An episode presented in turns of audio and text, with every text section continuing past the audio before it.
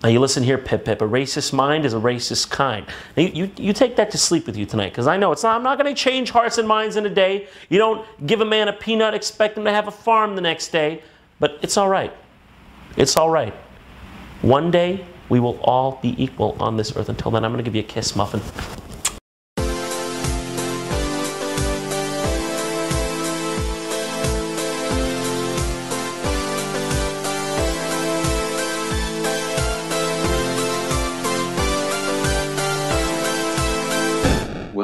Blacks commit more crimes than poor whites. That's a fact. Welcome to Oops I Talk Politics, a left wing political podcast where we talk about pop culture in, in an obnoxious political way. And that's the first time in a long time we've actually had that description be accurate. I'm Sly. I'm Ryan. I'm Phil. And I'm Darryl. Welcome, everyone. Yeah, we made it. We made it. Yeah! Jinx. Ah, now we're adopting that trademark to this show, too. Because that's cause it actually makes more sense here, actually. Yeah. We made it. Every week it's like a struggle. So, uh, my usual disclaimer: we're recording Monday night, March 27th at eight o'clock. So we don't know about the end, how you know how Trump launched a nuke against North Korea yet or anything like that. So keep that in mind. Uh, so the topic this week, uh, like I mentioned, we're finally going back to pop culture in a weird way. We're going to Uh, talk more like poop culture. haha. and this is a topic that I find important. Uh, Ryan does not, and we're going to discuss it. Okay, yeah. we're going to talk about gamers and their culture. I am a Yep, gamer. and, and like YouTubers and uh, pretty much like youth culture. Yes. So we talked about this with uh, Ryan, and we're like we should do a topic about how game gamers are kind of like leaning towards. I bet Sly's alt-right. about to make me look way worse than I actually was. I will. So I was like, we should do this, and then I was like, yeah, it's a good idea. And Ryan's like, I don't know.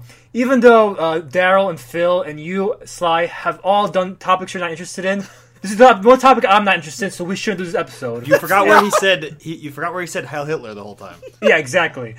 But uh, finally, I managed to convince them, saying, "Okay, come on, but this is how uh, this has affected our culture. This is uh, we argue that this is where a bunch of Trump supporters are coming from and stuff like that." And Ryan's like, "Okay, uh, my tyrannical self will deign to let you guys Yeah. speak on this topic." So And- thank you, Ryan. You're welcome. And another thing I want to point out is I was like, I don't know, guys, do people give a shit about this? And since I said that, we have had four or five different threads on our Facebook group that are like probably the most heated threads we've had. So I guess people care about. Yeah, it's funny because th- those threads get more heated than actual like political threads. Yeah. Well, this is this is political. It is like a Yeah, yeah. I was just talking about like the actual government as opposed to like YouTuber Yeah. rights. but I think it's easier for people to get invested in something that is near and dear to their heart like video games than policy, you know, from the Senate, you know. Mm-hmm. yeah, this this is this is a perfect topic for our show where politics and pop culture mix, and everyone's actually interested in listening to it. Unlike most episodes we make. I, I was like, oh, Sly's like pitching like this great thing, and then he has to just be like, but we're shit. Yeah, we're- this is the first episode you're watching. Stop after this. We're done. Uh, also, stop watching because it's a podcast, and again, there's not viewers, they're listeners. Sly, don't know how many times we have to go over this. they can watch the audio on the screen move in, in their podcast player. That, Brian, yep, that's you. what they're doing right Yeah, now. exactly. Uh, please like, subscribe, and comment if you're doing that right now. So uh, just to get our thoughts, initial thoughts, me and Darryl will get into our thoughts because we think it's Darryl important. and I. Fuck you, Darryl and I think this is important, but uh, Ryan and Phil. First, Ryan, what are your thoughts going into uh, this topic? Okay, I just like I remember like when GamerGate exploded and all that stuff, and I just I was like, oh, it's. I felt like it was just like internet nerds being internet nerds, and like it was terrible. Don't get me wrong, like it's really toxic, but I didn't really see how it affected like the country, and I just didn't make the connection of like the rise of the alt right. Like when people were like, oh, Pepe the Frog and stuff. I just didn't see how that like mattered big picture. But I since I've said we shouldn't do this episode, I've seen a lot more of it. Phil, what are your thoughts? I actually kind of agree, and uh, as as someone who I consider myself a gamer, like of all my nerd hobbies, uh, gaming is what I do the most. It's like most of my free time is yeah, like your your two personality traits are you like Final Fantasy, you like uh, civil rights documentaries, and you like and you like uh, anime. Exactly, but uh, you know, Final Fantasy comes first. Gaming is, is more is more important to me. Um, but I also kind of I keep out of the whole like community aspect of it because in my experience, most gaming communities are pretty toxic. Um, so I pretty much ignored Gamergate. I pretty much don't hear news about things like you know JonTron or whatever. I, I stay out of it and I don't care about it too much. But like Ryan said, the more I think about it and the more I see in uh, like young people that are really into these kinds of personalities, I do understand why it's more important. Even though I personally don't give a shit. Yeah, because I had a hard time seeing how it mattered more than other parts of nerd culture. Like, you know, terrible things that happen like at, conventions when like a lot of female cosplayers are like, you know, grabbed and like forced to take pictures and stuff, and like how I so many comic fans are like these fucking SJWs are ruining everything, and like those people are terrible, but I didn't see why gaming culture and the rise of the alt right on YouTube mattered more than those other toxic places. Same. I'm going to explain to you guys how it matters. Let me mansplain this. Let me mansplain it to you guys. You fucking SJW bullshit piece of shit. We we're, we prefer the term snowflake. Right. All right. So uh, I'm going to start with discussing Gamergate and how we got to this point. Do So, you know? Do you know? Even to this day, I do not know what Gamergate was about. You don't? so I'm going to explain to you. I hear it's about ethics in video game journalism. Is I this literally tuned that whole thing out, and I was like, I do not care. Oh, man. and it is it is really relevant uh, that you don't care because I because I think that's a, a big mistake everyone made, even me to an extent. But I'll get into it. So? I like the caveat. Everyone made a mistake, me, but not as much as you. Yeah, to an extent. as much as Sly can fuck up. the, the infallible Sly kind of erred, but not as much as the regular pleb. But yeah. I remember one of my friends explained to me like all of the like the video game journalism stuff and I was like that doesn't sound like that big of a deal like whatever. And then I saw so many terrible terrible people use that same defense and I was like, "Oh, is my friend terrible?" so uh, Gamergate started with Zoe Quinn. so Zoe Quinn uh, had a game called Depression Quest, and it got a bunch of favorable reviews. And one of them was by Nathan Grayson. And No, no, no. That was not a review. It was featured in the article, which is like the Gamergate stuff drives me mad because everyone talked about that she got a favorable review, and that's like Yes. nepotism. I was going to make that correction, but that's what they accused it of. That was, it was in a favorable review, but it wasn't a favorable review. Okay. And they, but they said they gave uh, the, uh, uh, they had a, Grayson and, and Quinn had a favorable had a relationship, and he gave her a favorable review. This is fucking corruption. We need ethics in journalism, and that was their argument. Whenever they harassed people on uh, uh, that they found unethical, they said, "Oh, it's about ethics in general, not about sexism. It's not about this. We're harassing you because we want to make sure you're being ethical." And the harassment, this harassment type stuff is, I, I think it's actually much more widespread than people think. And they, Yeah. like, witch hunting is a big problem on a lot of forums uh, where people who feel like they're all white knights are like, I'm going to go and enforce the law by finding out someone's address, mailing them death threats. Yeah, that's the thing is a lot of people don't understand. They make the disconnect where they're like, "Oh, well, people are mean to them on Twitter. Just log out of Twitter." It's like Yeah. no, but they like find out where you live and will like order a thousand pizzas every day to your house. And Yes. harass your family. Yes, yes. That gets into the article I'm, I'm, I'm reading. Uh, it's from Newsweek, and it's about Gamergate. Uh, is Gamergate about media ethics or harassment? women? Harassment, the data shows. And it was published in 2014 by Taylor Wofford. Basically, she uh, sounds like fake news. they had data gathered from. Sorry, I'm really bad at finding this information off the top of my head. Good thing you're the editor, Sly. Oh, Gamergate. It all, it all started because her like scorned boyfriend, because she had been since she's a game developer, she goes around doing a lot of different game shows, and she had been cheating on him. And so he wrote up his this giant manifesto, and he was shopping around for places for people to get like outraged and angry that she had done this. And he got banned from a couple forums, I think like something awful, and another form and then he finally picked up traction on 4chan's V. And so from of course. yeah, and so from there they decided it's like, oh wow, like look what she did. Like she cheated on like you can't like we can't let this woman that dyes her hair do this. She, she thinks she's a gamer girl, but she's not.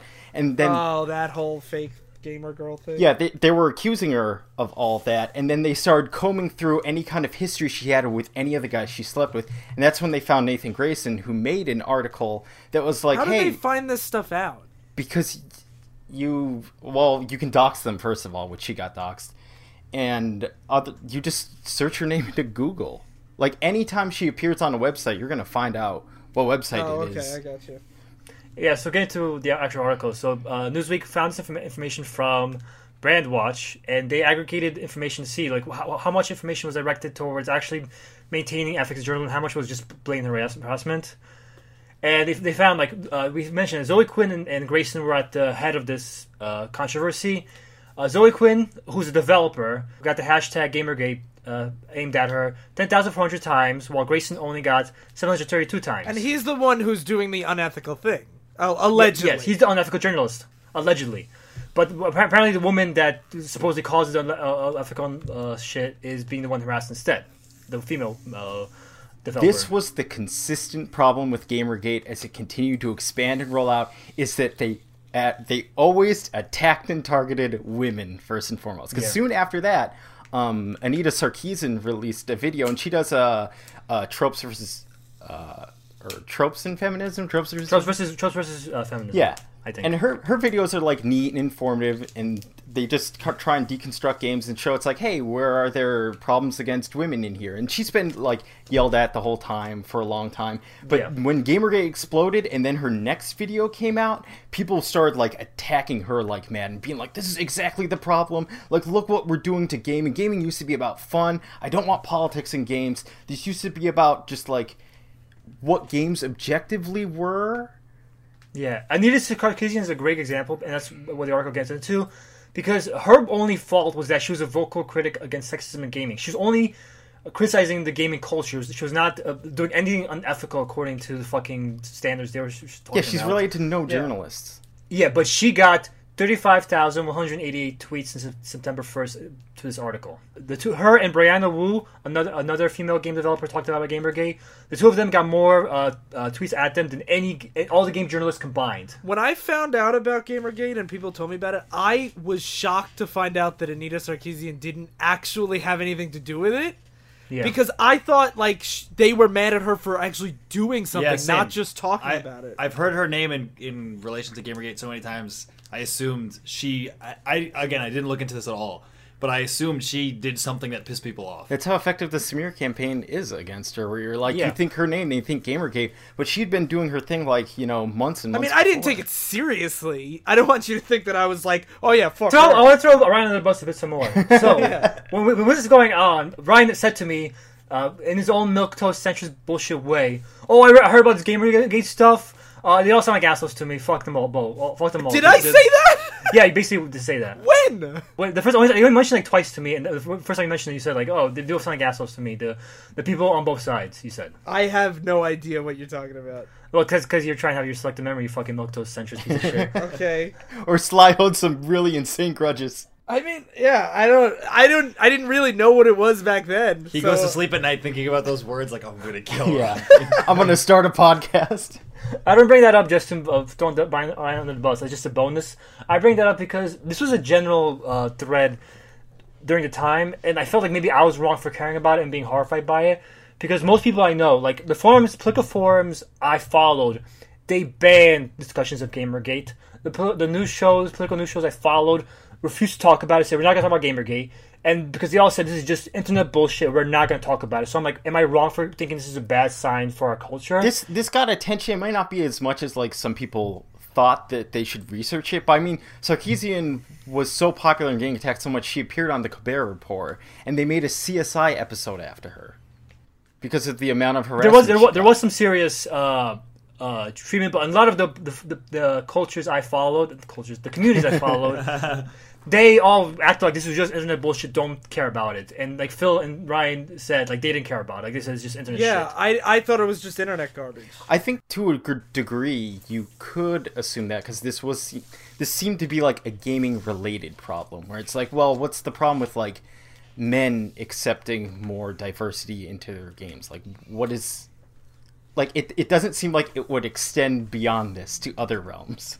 Yeah, because that's the thing is like we see in nerd culture, we see shit like this all the time where it's just like some change that some nerd thing does, and everyone's up in arms. Like, but I didn't even the stupidest things. Like yeah, the uh, stupidest. when. Overwatch was coming out and one of the characters had a pose that showed her butt, and then people were angry because they're like doesn't fit her character, and then other people were like, oh my god, the SJWs are here now. They're here to they're d- Blizzard's giving into their demands, making them change the butt pose, and I'm just like, again, uh, I really I I tune most of this stuff. Yeah, because most of it is just like toxic culture, but like Yeah. annoying. I didn't realize that Gamergate But the difference stayed. there is that none of these people had to call the police and change their address Yeah. because of it. I agree. But also, also uh, the communities that do have these outrages, they, they become the, the breeding grounds for the alt right. Like they get angry at all the social SJWs fucking up their games, and that Well, that's the thing. In recent time, I'm I agree with you now, Sly, that this stuff is important. yeah. So that gets into my next article. Sorry, I have three. Uh, I'm a hog. Really. I, I, I just want to read this article by Vox.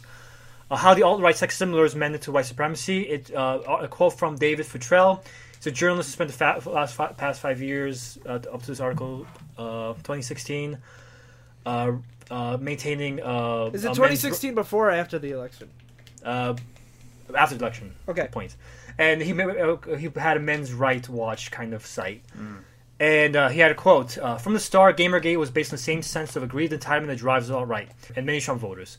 While Trump warned of the putative dangers of Mex- Muslims and Mexicans invading America, Gamergate talked about the dangers of so-called justice warriors invading the world of gaming. Many defined gaming as a male safe space and so it was no coincidence they, focused most of their, of their anger at supposed female interlopers. And he says, uh, and the article says, Futrelle point, pointed out to Vox that Gamergate's explicit sexism led to many of his members to 4chan, and 4chan's even more extreme sibling 8chan, which became a haven for Gamergate after the movement was officially booted off 4chan from misogyny. In these enclaves, Futrelli said there were hordes of neo-quasi-Nazis, some ironic Nazis, but others utterly sincere, ready to tell them that it wasn't just gaming that needed saving, but Western civilization itself. Great, great.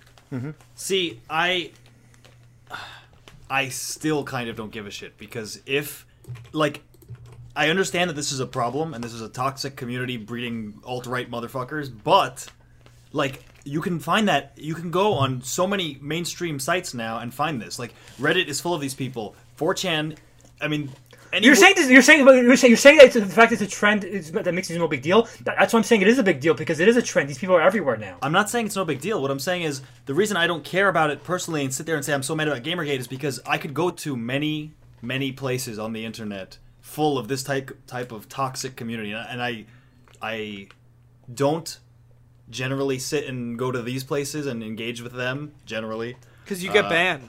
Well, I guess I get banned from the Donald, but uh, generally I don't even go to these places because it's it's you're not going to change their minds for the most part, and there are literally thousands of these people posting all the time. Like you can go to most 4chan boards and find this type of vitriol and nonsense. And I know Gamergate is more mainstream, maybe, but Yes, if I sat if I sat here, yeah, if I sat here all day and just went to different online communities that were being sexist and racist and white supremacists, uh, you know, I could I could spend my whole life doing that. My, my, my, my point isn't to make you say go on forums and argue with people. That's that's not a that's not. A, We all know that where Sly's stance on talking to people he disagrees with. You, you have to punch people in the face. No, but but what the question is like, there's a culture of, I I don't want women touching the things I like, and there's a culture of these SJWs are restricting freedom. Uh, uh, what is that? What is, is is there stuff we could do to prevent that link from happening? Is there a way to and, and it might even just be regulatory, and making Twitter and other uh, groups uh, enforce their law, their, their fucking rules better. But is, is this, or is this just a helpless thing? We're going to have these alt right beating grounds, and we're just going to have more Trumps voted in. People like how can you how can you possibly get rid of this when men have been acting like this for thousands of years and But you, but you can. Uh, men have been acting, but it wasn't so mainstream to act like this. that's And not I don't think that's true. I, people have been over People, people for, for, for the last like uh, 90s, people have acted like this all the time. But generally, if you have, uh, that's why the SJW people, uh, anti-SJW people hate it because they're like, uh, we used to be able to say this stuff in public against uh, these women and stuff, and now we act like it's the worst thing in the world if we say these things about minorities and women. But I don't think it's getting worse. I think it's the same. It's just Yeah. people are calling them on their. I think it's getting now. worse. I'm going to get into my next, my third article. Uh, what Gamergate should have taught taught us about the alt right, and this is what really uh, scares Okay. me the most.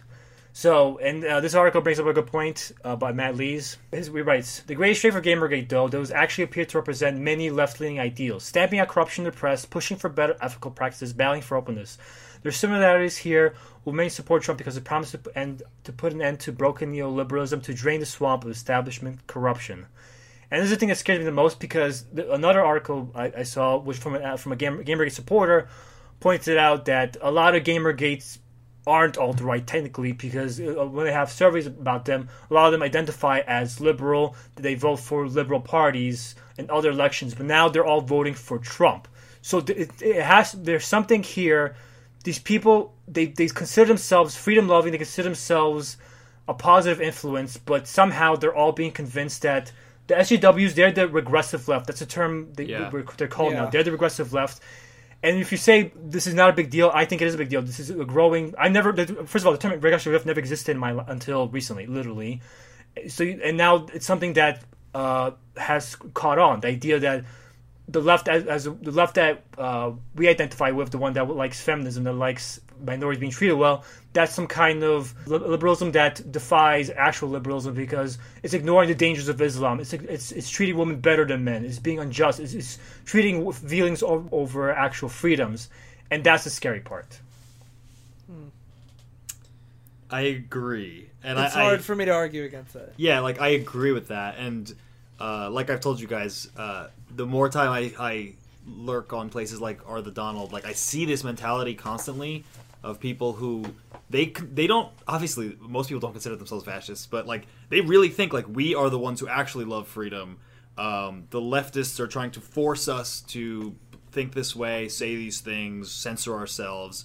Um, but I don't know what the solution to that is. Yeah, me neither. I'm just I'm, I'm just ta- pausing this out that this is something we should keep keep an eye out, and it's not just uh, something that's always existed. and It's nothing we should worry about. I think it's a it, it, it, maybe at one point it was just nerd culture, but nerd culture is becoming more mainstream every day. Gamers are g- games in general are one of the biggest markets in America. Gamers true, are a that's huge, true. and you can see this as, consider this as a side ba- uh, side effect of gaming becoming more mainstream because now all the toxic things about nerd culture are becoming more mainstream as well. I mean, I think that all like gamer gaming is obviously a bigger culture than like let's say comic books, but I've seen Yeah. the same thing in comic shops where there's you go into a comic shop and it's one of two things. It's either a bunch of old guys complaining about like everything, like oh they're making all these characters gay and now they're black. What is this all about? Or it's like a bunch of new fans or a bunch of like diverse fans that are super super uncomfortable in those environments. And I've seen people come into comic shops that read comic books and be pushed out by these like alt right guys.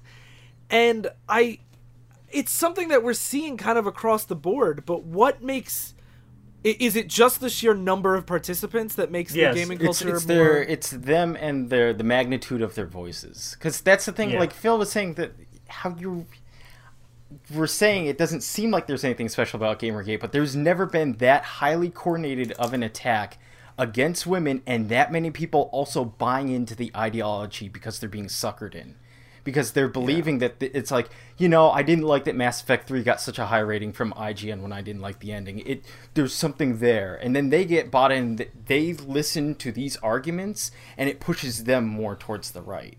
It's not just about like alt-right trolls like reveling in this. It's the fact that they're bringing in more people to join them. And that's what gamergate was a huge part of is it got a huge amount of gamers being like i don't want politics in game like i'm sick of this and it's teaching them slowly that it's like you know white pride is a pretty cool thing right? Like you're happy to be you. Like don't you Yeah. want to be represented in games? Like when there's another female main character in a game isn't that like weird? Like don't you hate the direction this is going in? A good example is Milo Yiannopoulos. Milo Yiannopoulos himself that he, he doesn't really care about politics, but uh, he like he cares about Gamergate, he cares about Trump. I really want to point out he and Mike Cernovich, who was on 60 Minutes recently, both of them hit a massive boom in popularity because of Gamergate. and and uh, Mike Cernovich calls himself alt right. So people some people argue whether Milo Yiannopoulos is alt right. Mike Cernovich calls himself alt right. And so there, uh, so people say there's no connection between alt right and Gamergate. One of the biggest heads of Gamergate became an alt right leader. it's funny that you brought up Milo because I was gonna say the most comparable thing to Gamergate that I've seen was the Ghostbusters Leslie Jones thing, where Yeah. like a bunch of nerd culture decided that this woman was in a movie they didn't want to exist, so they like really harassed her at a level that like Yeah, th- that's It's just s- horrible. specifically a Gamergate tactic where you just get a whole bunch of people to jump on one woman. yeah yeah. Do you think though that these people who were all raising their pitchforks uh, during GamerGate, like, do you th- do you think they would not have been Trump supporter types anyway after? They might have, but the, the the community was there before Trump started his campaign. Like that community migrated to Trump. So. Yeah. It, it, it, it, it because like just like now, if, the, if a socialist runs now, they'll have the entire Bernie support team behind him. Versus when he when you first ran, where no one really supported him Okay. at all. Yeah, Alright. it, it's it's a good question, and I could see like people being bought over into it. It's just that this is this really did help push people directly towards uh, this avenue. Uh, before we move on, I think we should clarify a few terms: uh, doxing and the regressive left. Yeah, doxing is the search for and publishing of private or uh, information about a particular individual on the internet, uh, typically with malicious intent. Thank you, Google. And it, it's about it's basically where you uh, find out where someone lives and you publish all that information online or what they've done. Now, is is like if you were to like hack somebody's stuff and leak their personal stuff, like pictures and stuff, does that count, or is it only like Yeah. their that counts? Okay. Yeah, it's basically any kind of way of using electronic devices to find information on someone. Okay. Typically, you're stealing it from them. Yeah. Like Ryan mentioned, uh, Leslie Jones and Milo Yiannopoulos controversy. What happened is uh, Milo and his band of trolls on Twitter they found pictures of her nude and they posted them online. I mean, we And just then- saw last week a bunch of pictures leaked. And what is a regressive left, Phil? Terrible. So there, th- this term that you might hear a lot, the regressive left, refers to people on the left wing, politically, like liberals, who many people feel are not actually um, supporting the things they say they do in, in terms of like we say we want you know freedom for people but we support censorship uh, we support multiculturalism and islam when meanwhile in their view uh, muslims want to come over and take away our you know rights for gays rights for women etc um, So like, is that like? Because I always see these memes where it's like, I'm pro-gay unless you're Islam, then it's o- then you could do then you could stone them. Yeah, that's fine. exactly, like, Stuff exactly. like, Like- that. Yeah, it's being tolerant to a fault. Okay. Yeah, like you're, you're tolerant of people who are intolerant of the things you value. Like we Yeah. support Western values, but we want to bring in people who do not, um, or we censor people who are freedom loving. Or like Um, Breitbart erroneously reported that there's this one guy that yelled at a um, uh, shooter, and then he was arrested later because it's like, how dare you yell at this killer? So another a big reading round of uh, the right is YouTube, to the point that uh, the head of uh, Prison Planet actually bragged about how the left has entirely lost the YouTube. What is Prison Planet?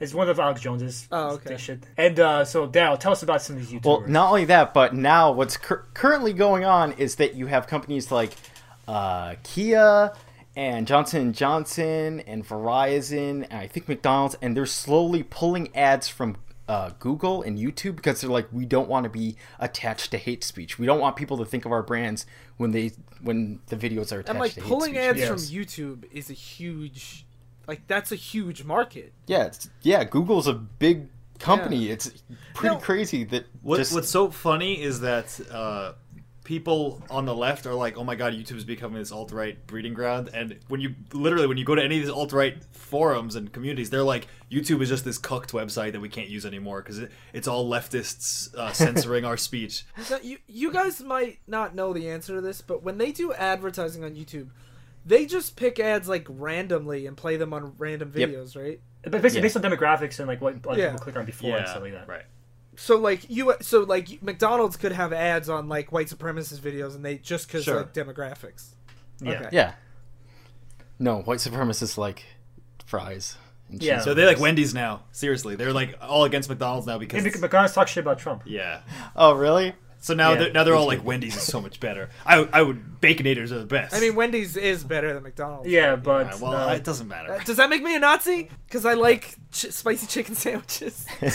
Sponsored by Wendy's. We're gonna cover two different people who have like two different uh, controversies surrounding them. The latter are far more serious than the former. The first is uh, PewDiePie, whose real name is Felix Kjellberg.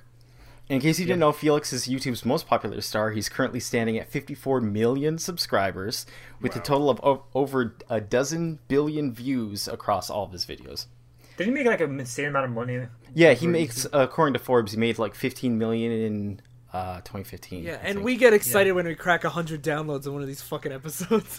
Yeah. Yeah. He's he's also been there for quite. A, he's been there since the beginning, really. Yeah, Yep. yeah, he's one of the, he's- he's probably the most mainstream example. Like for a long time, he was like the YouTube gamer. Like, Yep. uh, everyone, everyone at some point probably like if they're getting into YouTube, they probably watch. what him at does some he point. do?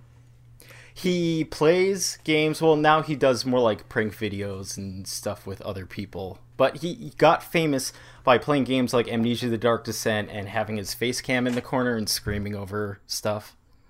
Oh, okay. So like he did he like pioneer that whole thing? Uh, it's hard to say who pioneered it. He was definitely one of the big faces that did it. Yeah, Like, okay. big mainstream one. Yeah, it wouldn't be as popular without him, definitely.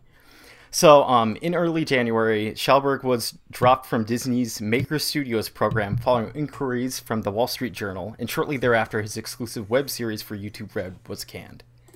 And uh, the Wall Street Journal article in question that got Kjellberg in hot water was Disney severs ties with PewDiePie after anti-Semitic posts, which is he doesn't post, he makes videos, which is kind of silly. Um, Well, it's technically a video post, I guess. You It's like it up. listeners and viewers. You know, they're interchangeable. yeah, Yeah, Yeah, is that, that article's actually written by me. I can't keep it straight. But they cover different instances in which he invokes Nazi imagery, the most famous being where he paid two Indian guys on Fiverr, a, a website where he paid people to do stuff, like small stuff.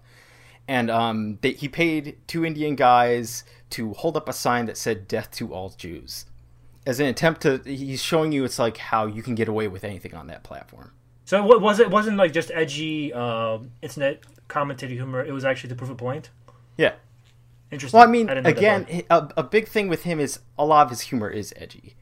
It is edgy, but I wasn't because like he he, uh, he became famous for like yelling like uh, rape and stuff like that in his videos. But yeah, wasn't sure which he changed after a lot. He he also said the N word quite a bit, and that he changed when he got a lot of criticism for that stuff. But here, he actually makes a stand against it. Oh, so but there is a history of him having some controversial stuff. Oh yeah, Okay. it's it's because he's just like he started streaming when he was young, like eighteen or something. So But he started changing when he became more main, more like marketable and like got Yeah. money behind him. Um, the tricky thing I discussed back in the Facebook thread that we had on this on the Oops I Talks Politics group is that Wall Street Journal there's like five instances of him using Nazi imagery, and two of the instances are actually taken out of context. Like one of them is where he says because he, he has a hate boner for the media because all they do is they, they try and like bring him down, but just talking about the money he makes, and it's like, does do YouTubers really deserve this? You should take your livelihood away, you piece of shit.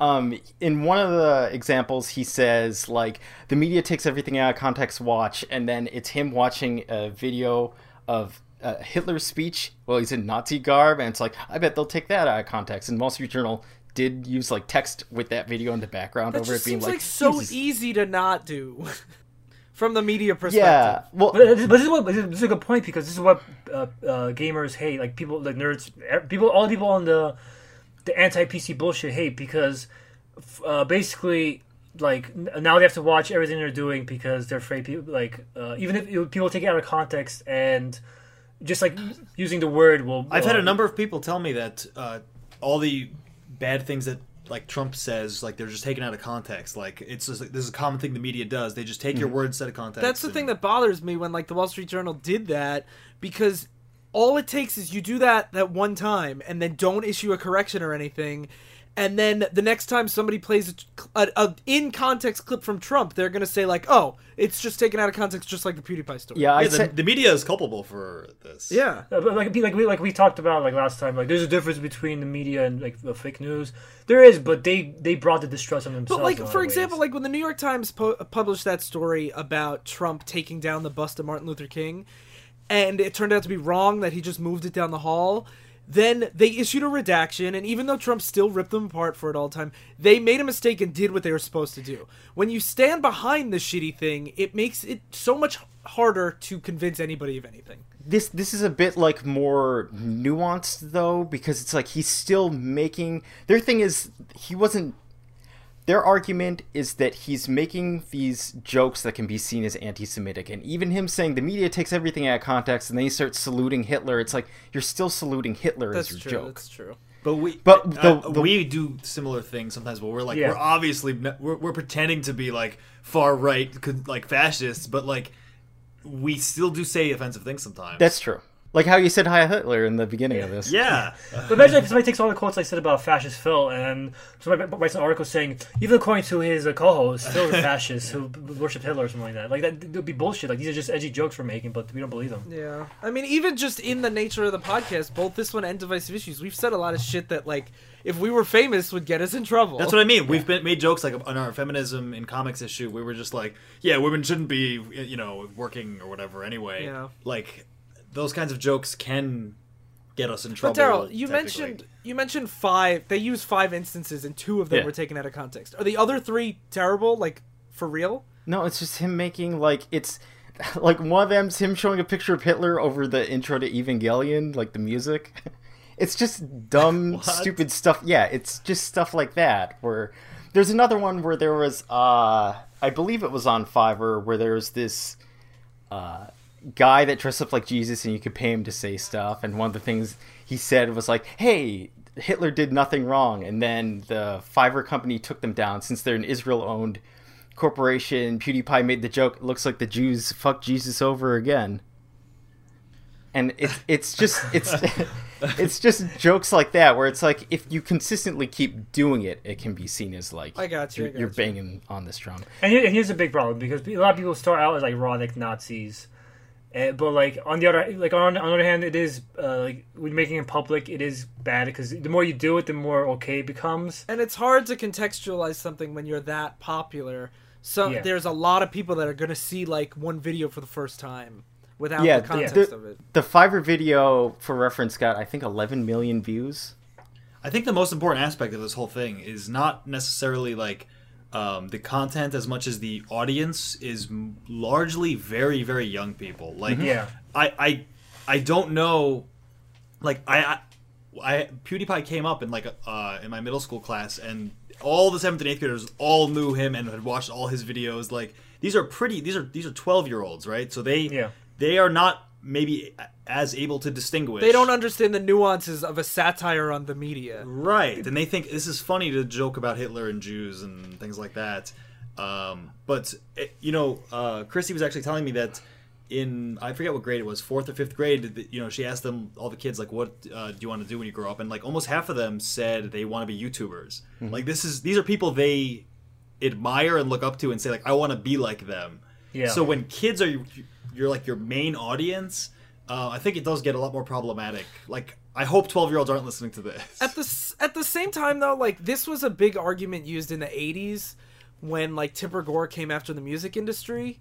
And like it was again used big after Columbine, where for censorship of music, and like Yeah. I, you know, that's something that I fall on the anti-censorship side of, and oh, like me too. Me too. and and that's one of the things is like if you view youtubers as creating a, an art project p- product and like they're creative people you know like i don't think you should censor a record if it is questionable i don't know about you know but also at the same time i don't expect if you have an album that's a satire on the holocaust i don't expect you to get fucking contracts with disney either Yeah, I think it's fair. That's I, I agree. Yeah, so like, you- but my, my thing is, my thing on this is always that they, like, ideally they will be better role models for kids, but they're not. And probably if you made them better role models, they'll be less appealing to kids. They'll be more milk toast bullshit. yeah like like did we did we avoid edgy fucking things when we were 12 yeah.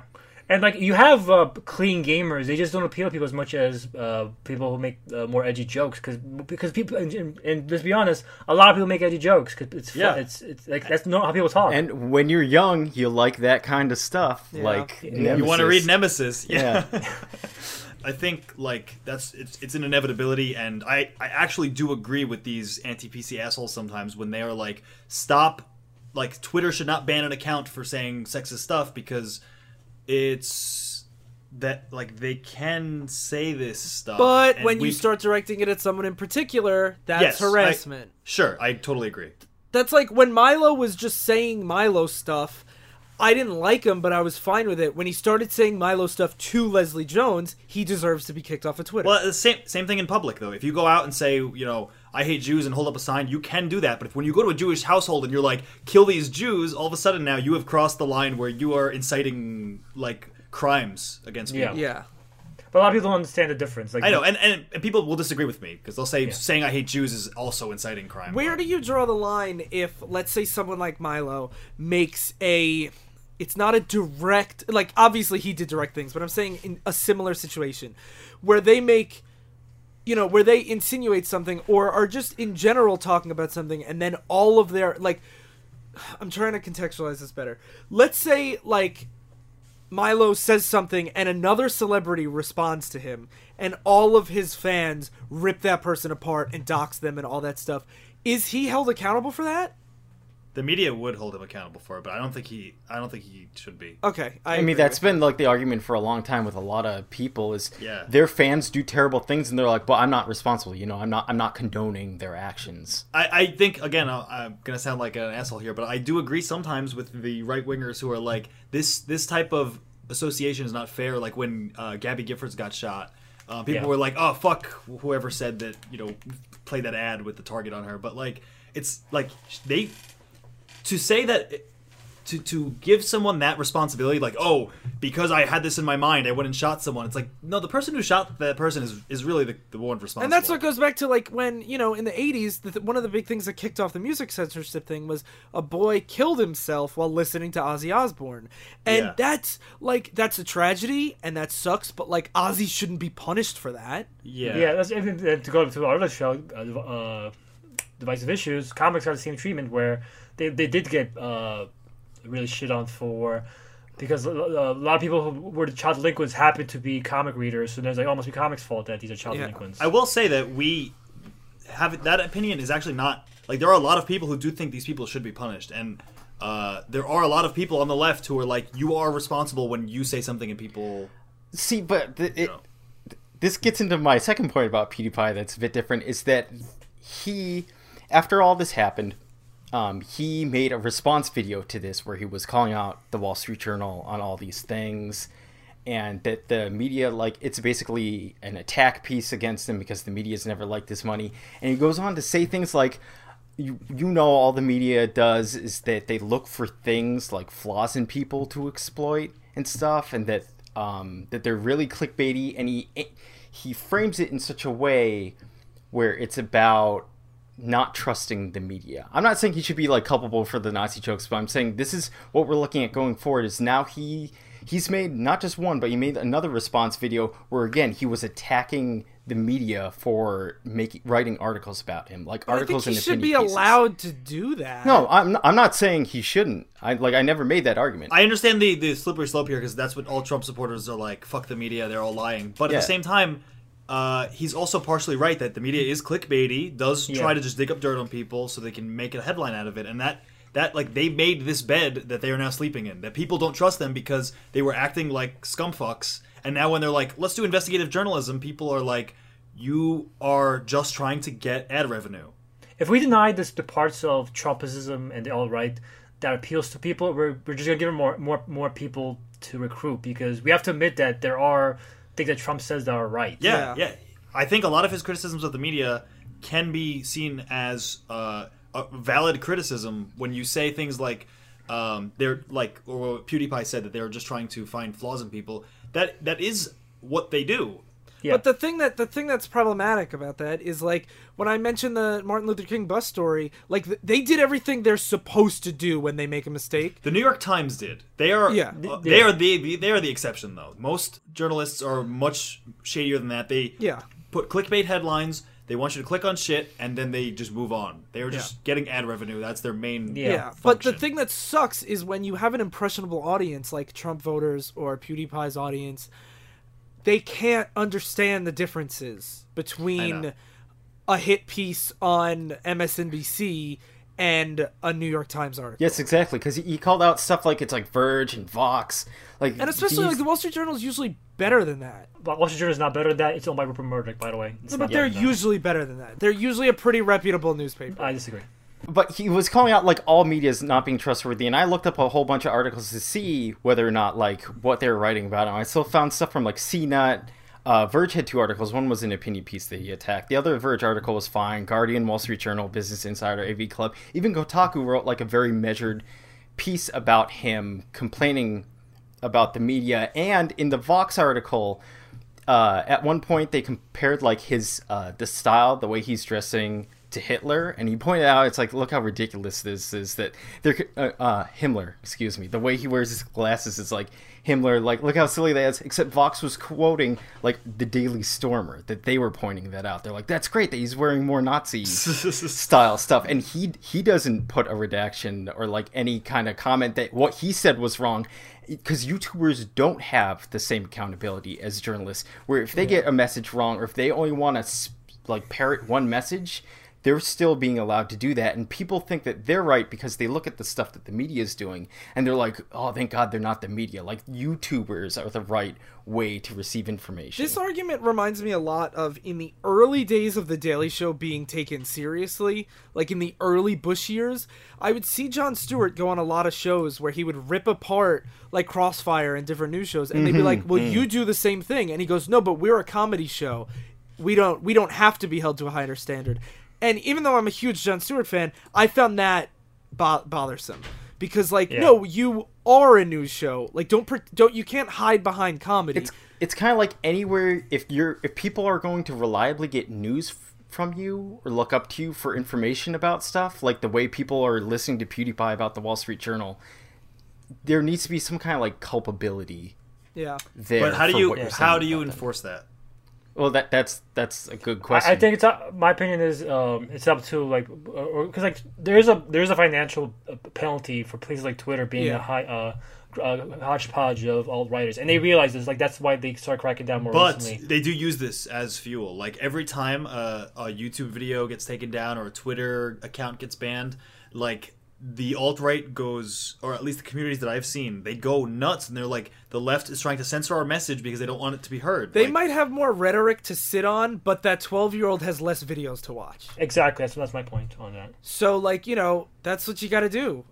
Like, as long as it actually violates the yeah, terms of it service. is tricky Yeah, You know, I don't want to just because I disagree with it. If they're actually harassing somebody, Okay, the harassment thing, I think we'll all agree on, but there are there are sometimes uh, things taken down that are not harassment of a specific person. They're just hate. It's hate speech. but if they want like that uh, straight up Nazis off their sites, Well, I I think, think- that's, that's that's their prerogative because that's their site. I think YouTube Sure. is an interesting place, as is Twitter, because the ads aren't directly supporting the creators. Like in a newspaper, if you buy an article, if you buy an ad at the New York Times, it's supporting the New York Times and the New York Times staff. It's not like on YouTube. If I want to put an ad on YouTube, I necessarily like if I pull that ad, it hurts everybody equally, not just PewDiePie.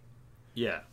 It's not like he has a TV show where I could pull ads. I, I get TV I show. get why these companies I, I totally get why people places like YouTube and Twitter do enforce this. It's just um, people do see this as a, a a big media organization saying this message is okay, this message is not, and, uh, and we're choosing that somewhat arbitrarily. I know, but I do think uh, everything's arbitrary if you look Yeah, at it. Like, it is. When, when, when, when do you draw any line? And and but at the end of the day, places like Twitter and YouTube are used by every everyone, even little kids. Yeah. and like Yeah. the more the more if, if, even if these people these will always exist, they'll always exist. It's always a fact. The question is how accessible mainstream they are, and like and that's a, uh, uh, having it be so mainstream on YouTube is a problem. Yeah. I agree, and I, we I also have no idea what this is going to be doing to our society until like years and years Yeah. later. We didn't even realize what was happening underneath our feet until Yeah. Trump election. I've always felt like the invention of the internet was going to have a profound social impact on like the way humans live. I, I mean, like most people do. Yeah. But like, it's one of those things that you can't really understand it until it's like happening. I think, Yeah. or, it's, or it's difficult to. Yeah. Yeah, or or you've li- like a whole generation has lived under it. Yeah. Yeah.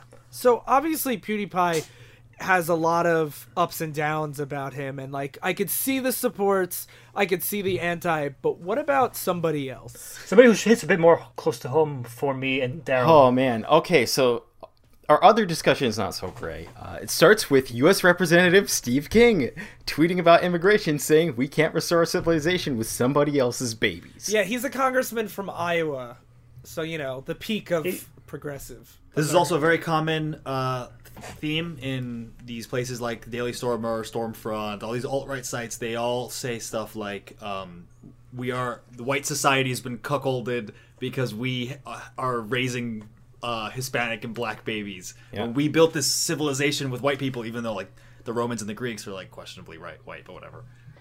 Yeah, and so uh, YouTube celebrity JonTron, whose real name is John Jafari, he has three million subscribers and His one- middle name is Aryan, by the way. I want to point that out because it's fucking ironic. Yeah. Or appropriate, I should say. Really? Yeah. John Aryan Jafari. Yeah, he's uh, half Hungarian, half Iranian. He has 3 million subscribers and 1.8 million Twitter followers. He tweets, Wow, how scandalous. Steve King doesn't want his country invaded by people who have contempt for his culture and people. Nazi! And uh, before all that had happened, he he's been very critical of the regressive left. You know, where he, he made fun of the people protesting after Trump's election, and he, he's made some other comments. Just for too. a little bit of context, who was he? I know he's a YouTuber. We should say our context, Darryl. Yeah, I mean, saying YouTuber is like that's no, but I'm saying like, what is he? Does he he? plays video games and comments over them. He's Except he from does- Game Grumps. Yeah, Okay. uh, me and me and Darryl, uh, we- uh, we used to watch Game Grumps, and he was. And it's a show where two guys play video games, and somehow that led to us to this point where we were being betrayed by this fucking. Yeah, yep, betrayed is a good way to put it. Yeah. Um. So, John starts arguing with a range of people after that, and eventually culminates in a late night debate with League of Legends streamer Destiny. And here, yeah, I'm just going to read off some of the comments that Jafari made uh, to give you an idea of what he's become. Uh, the monster he's become. these two are these two are Twitter comments. It's only white nations that aren't allowed to protect their culture. And if being a minority is such a great thing, why does no one else seem to want to be it? And uh, so during the Destiny stream, Destiny asked JonTron, "Is your argument that Mexicans immigrating to the United States is going to turn it into Mexico?" And JonTron said yes. And when pressed for why they come to the U.S., JonTron suggested, "Uh, better handouts." He says that uh, abortion protesters are majority Muslim, minority Christian. He says it's okay if uh, he used Destiny words of brown people enter the country, but they enter the gene pool eventually. Now, was Destiny on his side or No, he was arguing against okay. him, but he he would say stuff. It's like, what's the problem with the brown people coming over here? He'd say Gotcha. it like and. Destiny was like, uh, like kind of horrified from the stuff he said. Yep. Especially because I I can almost understand why people are like, oh, they feel weird about their culture being changed by outsiders, but like the gene pool is like getting to really weird territory. Yeah. Yes, he said. Uh, John said we've gotten rid of discrimination in our Western nations. That Black Lives Matter doesn't disavow violence. Wealthy blacks commit more crimes than poor whites. And he later uh, tweeted about this because everyone was like, "This is the most crazy thing." And he sourced a Wall Street Journal article about how we incarcerate more rich black youths at a higher rate than white poor kids. And, And he used that as evidence that they're committing more crimes, Yes. not of institutional racism. yes, Obviously. And he's said, uh, when asked why black youths commit a disproportionate amount of crime, JonTron said, I don't want to incriminate myself. And then he goes on to point out, well, look how violent Africa is. and he said he said a whole bunch of other dumb stuff. Like they even asked, it's like, why do you think Cali- California is so like economically advantageous? He made some like weird question about like, it's it's just so much nonsense. The the amount that I sat through to watch this debate. Darryl, you're a true hero for the podcast. No, I'm not. I'm a fool. I, di- I didn't get one of you guys to do this. Also on Twitter, I I saw his Twitter account. He, he liked a bunch of Pepe avatars, and they were saying stuff like, uh, because uh, JonTron is part Iranian, and they said, oh, just because JonTron's from uh, uh, Iran doesn't mean he's not one of us. He has European blood, and he defends Western civilization, with some Western culture. So yeah, one of his big arguments is that like that that everyone coming from Europe is fine. It's everywhere else that's questionable. Is he? Where was he born? He was born here in the United States. His Okay. parents are immigrants, though. And a lot of uh, but a lot of Iranians uh, themselves do consider themselves like more white. Than mm-hmm. most. Yeah, Like, they, yeah, They're he- not they're not ethnically Arab. They are like In, in general, like there's, there's a, a lot of this shit going around now. You can, see, it's always been going around, but but like there's more examples prominent now. Like like they had like a Hispanic woman got her husband taken away from the deportation forces because she said, "I didn't think he was going to deport my Hispanic husband. I thought he was going to deport bad Hispanic people." Yeah. Like basically, every, every like they want. Like John doesn't imagine the future where he might be getting kicked out of the country or anything. He, he, he just imagines like I'm obviously safe, so I'm going to kick out people who are like me, but like are a little bit more. I mean, if he was born in America, like Well, also, uh, there. This is getting into weird territory, but the the like the actual Nazis when they used the term Aryan, they were talking about these people that spread culture in ancient times from like I- Iran area. Like that's why probably why his middle name is Aryan because the Aryans were a group of people that were like pretty white, and they some people believe spread their civilization to places like India, like the Middle East, like Greece and Rome. So some people like Hitler thought that the Aryans were the first like like proto Europeans. Yeah, and Hitler, Hitler applied it to that uh, the Jews uh, diluted the bloodline, and now Right. uh, John Jafari is saying, "I'm worried that the Muslims and Mexicans are going to dilute the bloodline." So it's the same shit. Yeah. And he might see himself as being like, well, I'm Iranian. I'm not brown people. I am from this ancient lineage. So he's just a piece of shit. Yeah, that that's seems to be the. That's basically. that's a lot less vague on like, well, you shouldn't be calling him this or that. It's like, man, he said some racist ass shit. And I will say these are pretty, again, pretty common views on these alt right uh, communities. If Yeah. you go on, on places like r/The_Donald, they try to not see themselves as racist, but They they, try to not things- see themselves. And then and like and we talk about like how the gamer uh, gamer culture kind of normalizes the alt right culture. Like you have all JonTron's uh, supporters. Uh, you can see on his forums they're trying to defend him now, like saying, "Oh, you fucking social- SJW is trying to censor him." And uh, he actually has a point now that I think We about keep it. saying SJWs. I don't know if we've ever actually defined them as social justice warriors. Social on the justice show. warriors. There you go. and uh, you so you have like now, and you have other YouTubers who uh, like JonTron like as a person, so they're like, oh, they've been kind of harsh on him. So like you, uh, it normalizes it in, in Yeah, a, a this way. this was one of the problems. Is not only him saying all this stuff, but then it was seeing the responses. Because during PewDiePie, like all of YouTube, a lot of big figureheads of YouTube, like H3H3 and Philip DeFranco, they all rallied behind uh, PewDiePie for that. And you had someone like Jacksepticeye who criticized uh, Felix a bit for what he did, and he got like lambasted for doing that. He was yelled at. It's like, how dare you not rally behind him in his time of need by saying that making Nazi jokes is dumb when you have a partnership with Disney. Yeah. And then now you have the JonTron stuff to come out, and it's like, who's gonna like rally behind John and do this? And everyone's pivot that they're making is that it's more about like defending him Free speech? from attack. Yeah, or like free speech. It's not defending what he said because no one's like come out and uh, supported what he said, but they're condemning the attacks against him. Like TotalBiscuit came out and he, he did like two different SoundCloud files about how this one Gawker based website attacking him was super unfair and it was like a 20 minute rant against that. Then he did another rant about how uh, JonTron being attacked like you shouldn't try and make it into a witch hunt. And this was a guy that he uh, he was a big he targeted Zoe Quinn early on during the Gamergate years and Oh, really? TotalBiscuit, Total. Biscuit did that? Yeah. Oh, so he's a piece of shit too. Oh, he's that. done he's done some considerably shitty things to women in gaming and stuff. Well, first they came for first they came for the nuanced views on the media and discussion, and then they came for the neo Nazis, and we did not speak out. but but there's there's this whole like cabal of YouTubers that are staying silent on the issue, or they're criticizing the people that are criticizing him, trying to paint it more as like a both sides are being just as bad, and that like John has. But being a valid Ryan, views. uh, uh, just being a Ryan. Why do you think I'm a fucking centrist? I don't know. I just find it funny to see, like, just like fascist Phil, centrist milk toast Ryan. and it's one of the questions where if if they're not going to call out this, at what point are they going to call out other YouTubers for doing Yeah. this kind of thing? Because they'll come out like a lot of them do just cover games, but they'll break their act to discuss this stuff, and being like, "Hey, you need to be nice to PewDiePie. We need to stand behind him. Like this is unfair." But then something like this happens, they're like, "Eh." we'll Like, let John Sean grow. we're either not going to cover it like Philip DeFranco, or we're just going to ignore it, or like Boogie, we're going to try and like everyone needs to be civil with each other. When John's saying that colored people dilute white genes, Do you think this one of the, this might be a silly question, but do you think one of the reasons why mainstream culture doesn't take this seriously is because they're all really silly usernames? I, I think it's more just the fact that No, but I mean, do you think it's easy to belittle this conversation because you're like, why should we talk about the merits of PewDiePie? Yeah, maybe.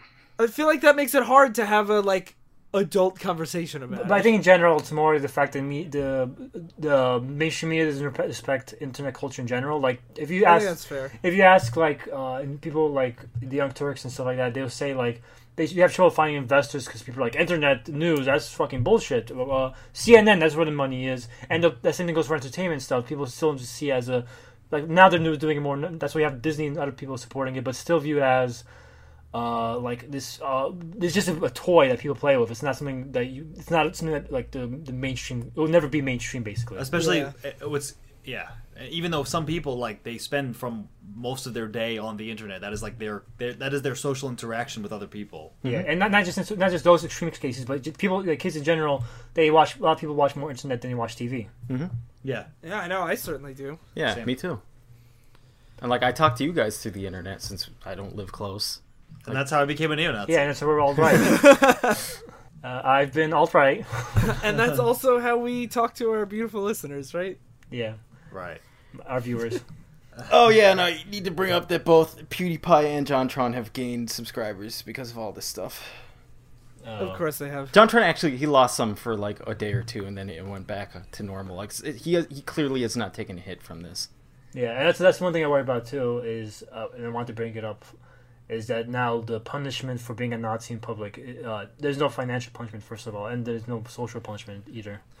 yeah but that's because there are people who believe these views Yeah, You're you're being condemned more for calling someone like a Yeah. Nazi or neo-Nazi. Like uh, that that was another thing people were tar- uh, attacking the people they were attacking John is because they're like you can't call him a neo-Nazi. Like you're just gonna use that word everywhere. And it's like I agree you shouldn't throw out labels half-heartedly. Like uh, at no point was PewDiePie a neo-Nazi.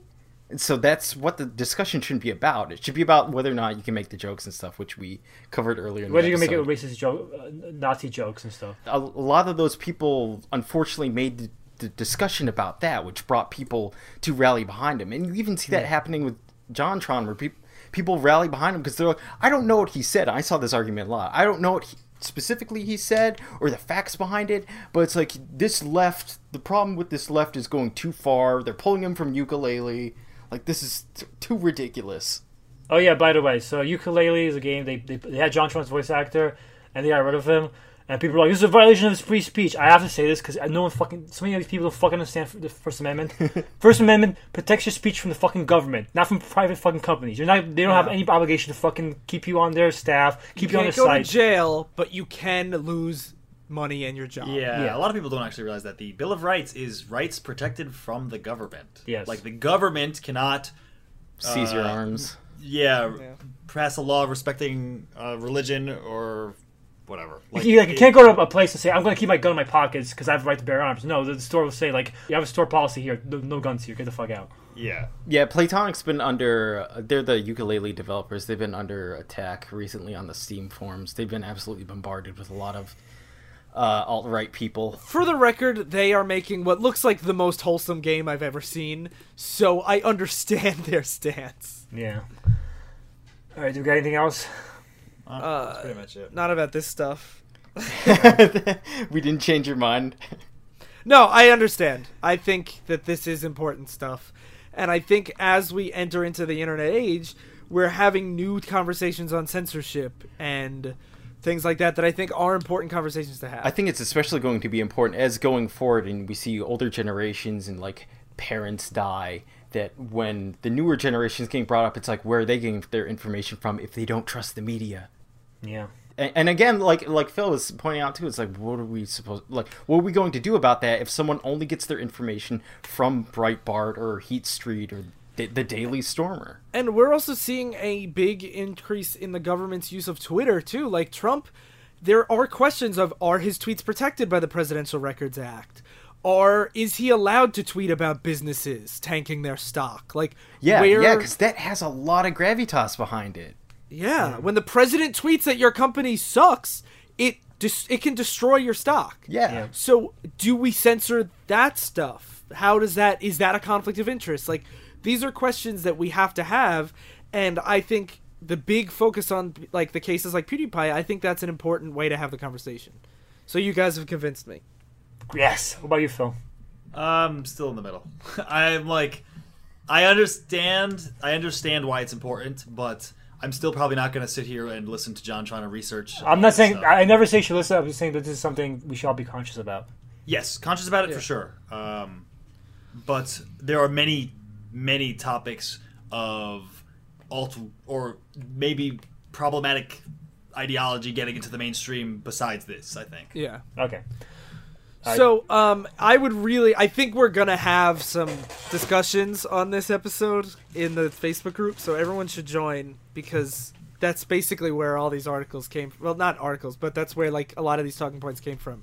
So, I'd love to have everyone else get in on the discussion. And while you're doing all that stuff, you should rate and review and subscribe on iTunes and Stitcher and all that stuff. And I have a big announcement.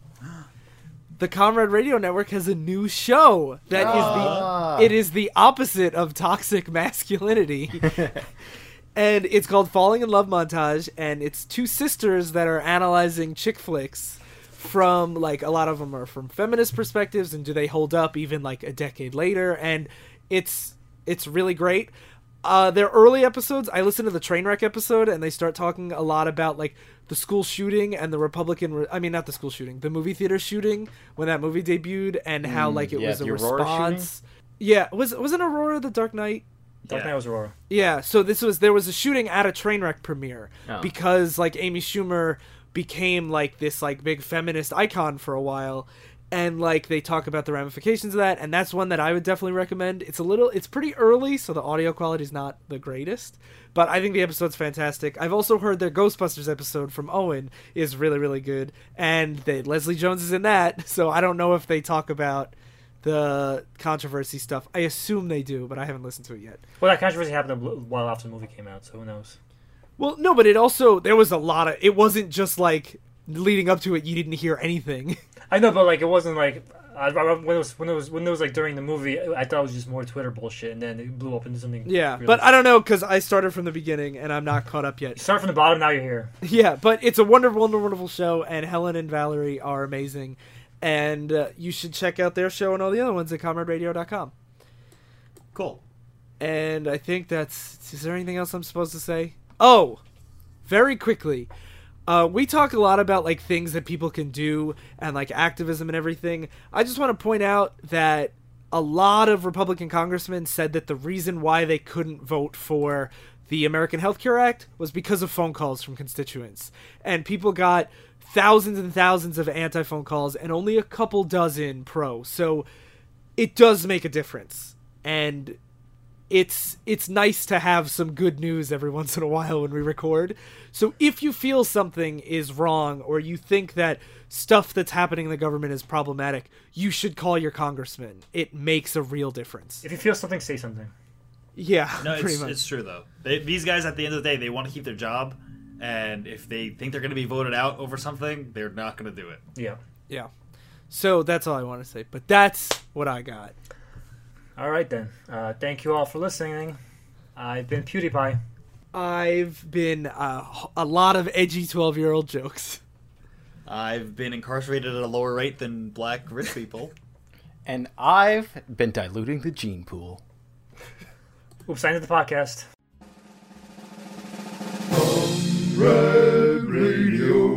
dot com, independent podcasting network.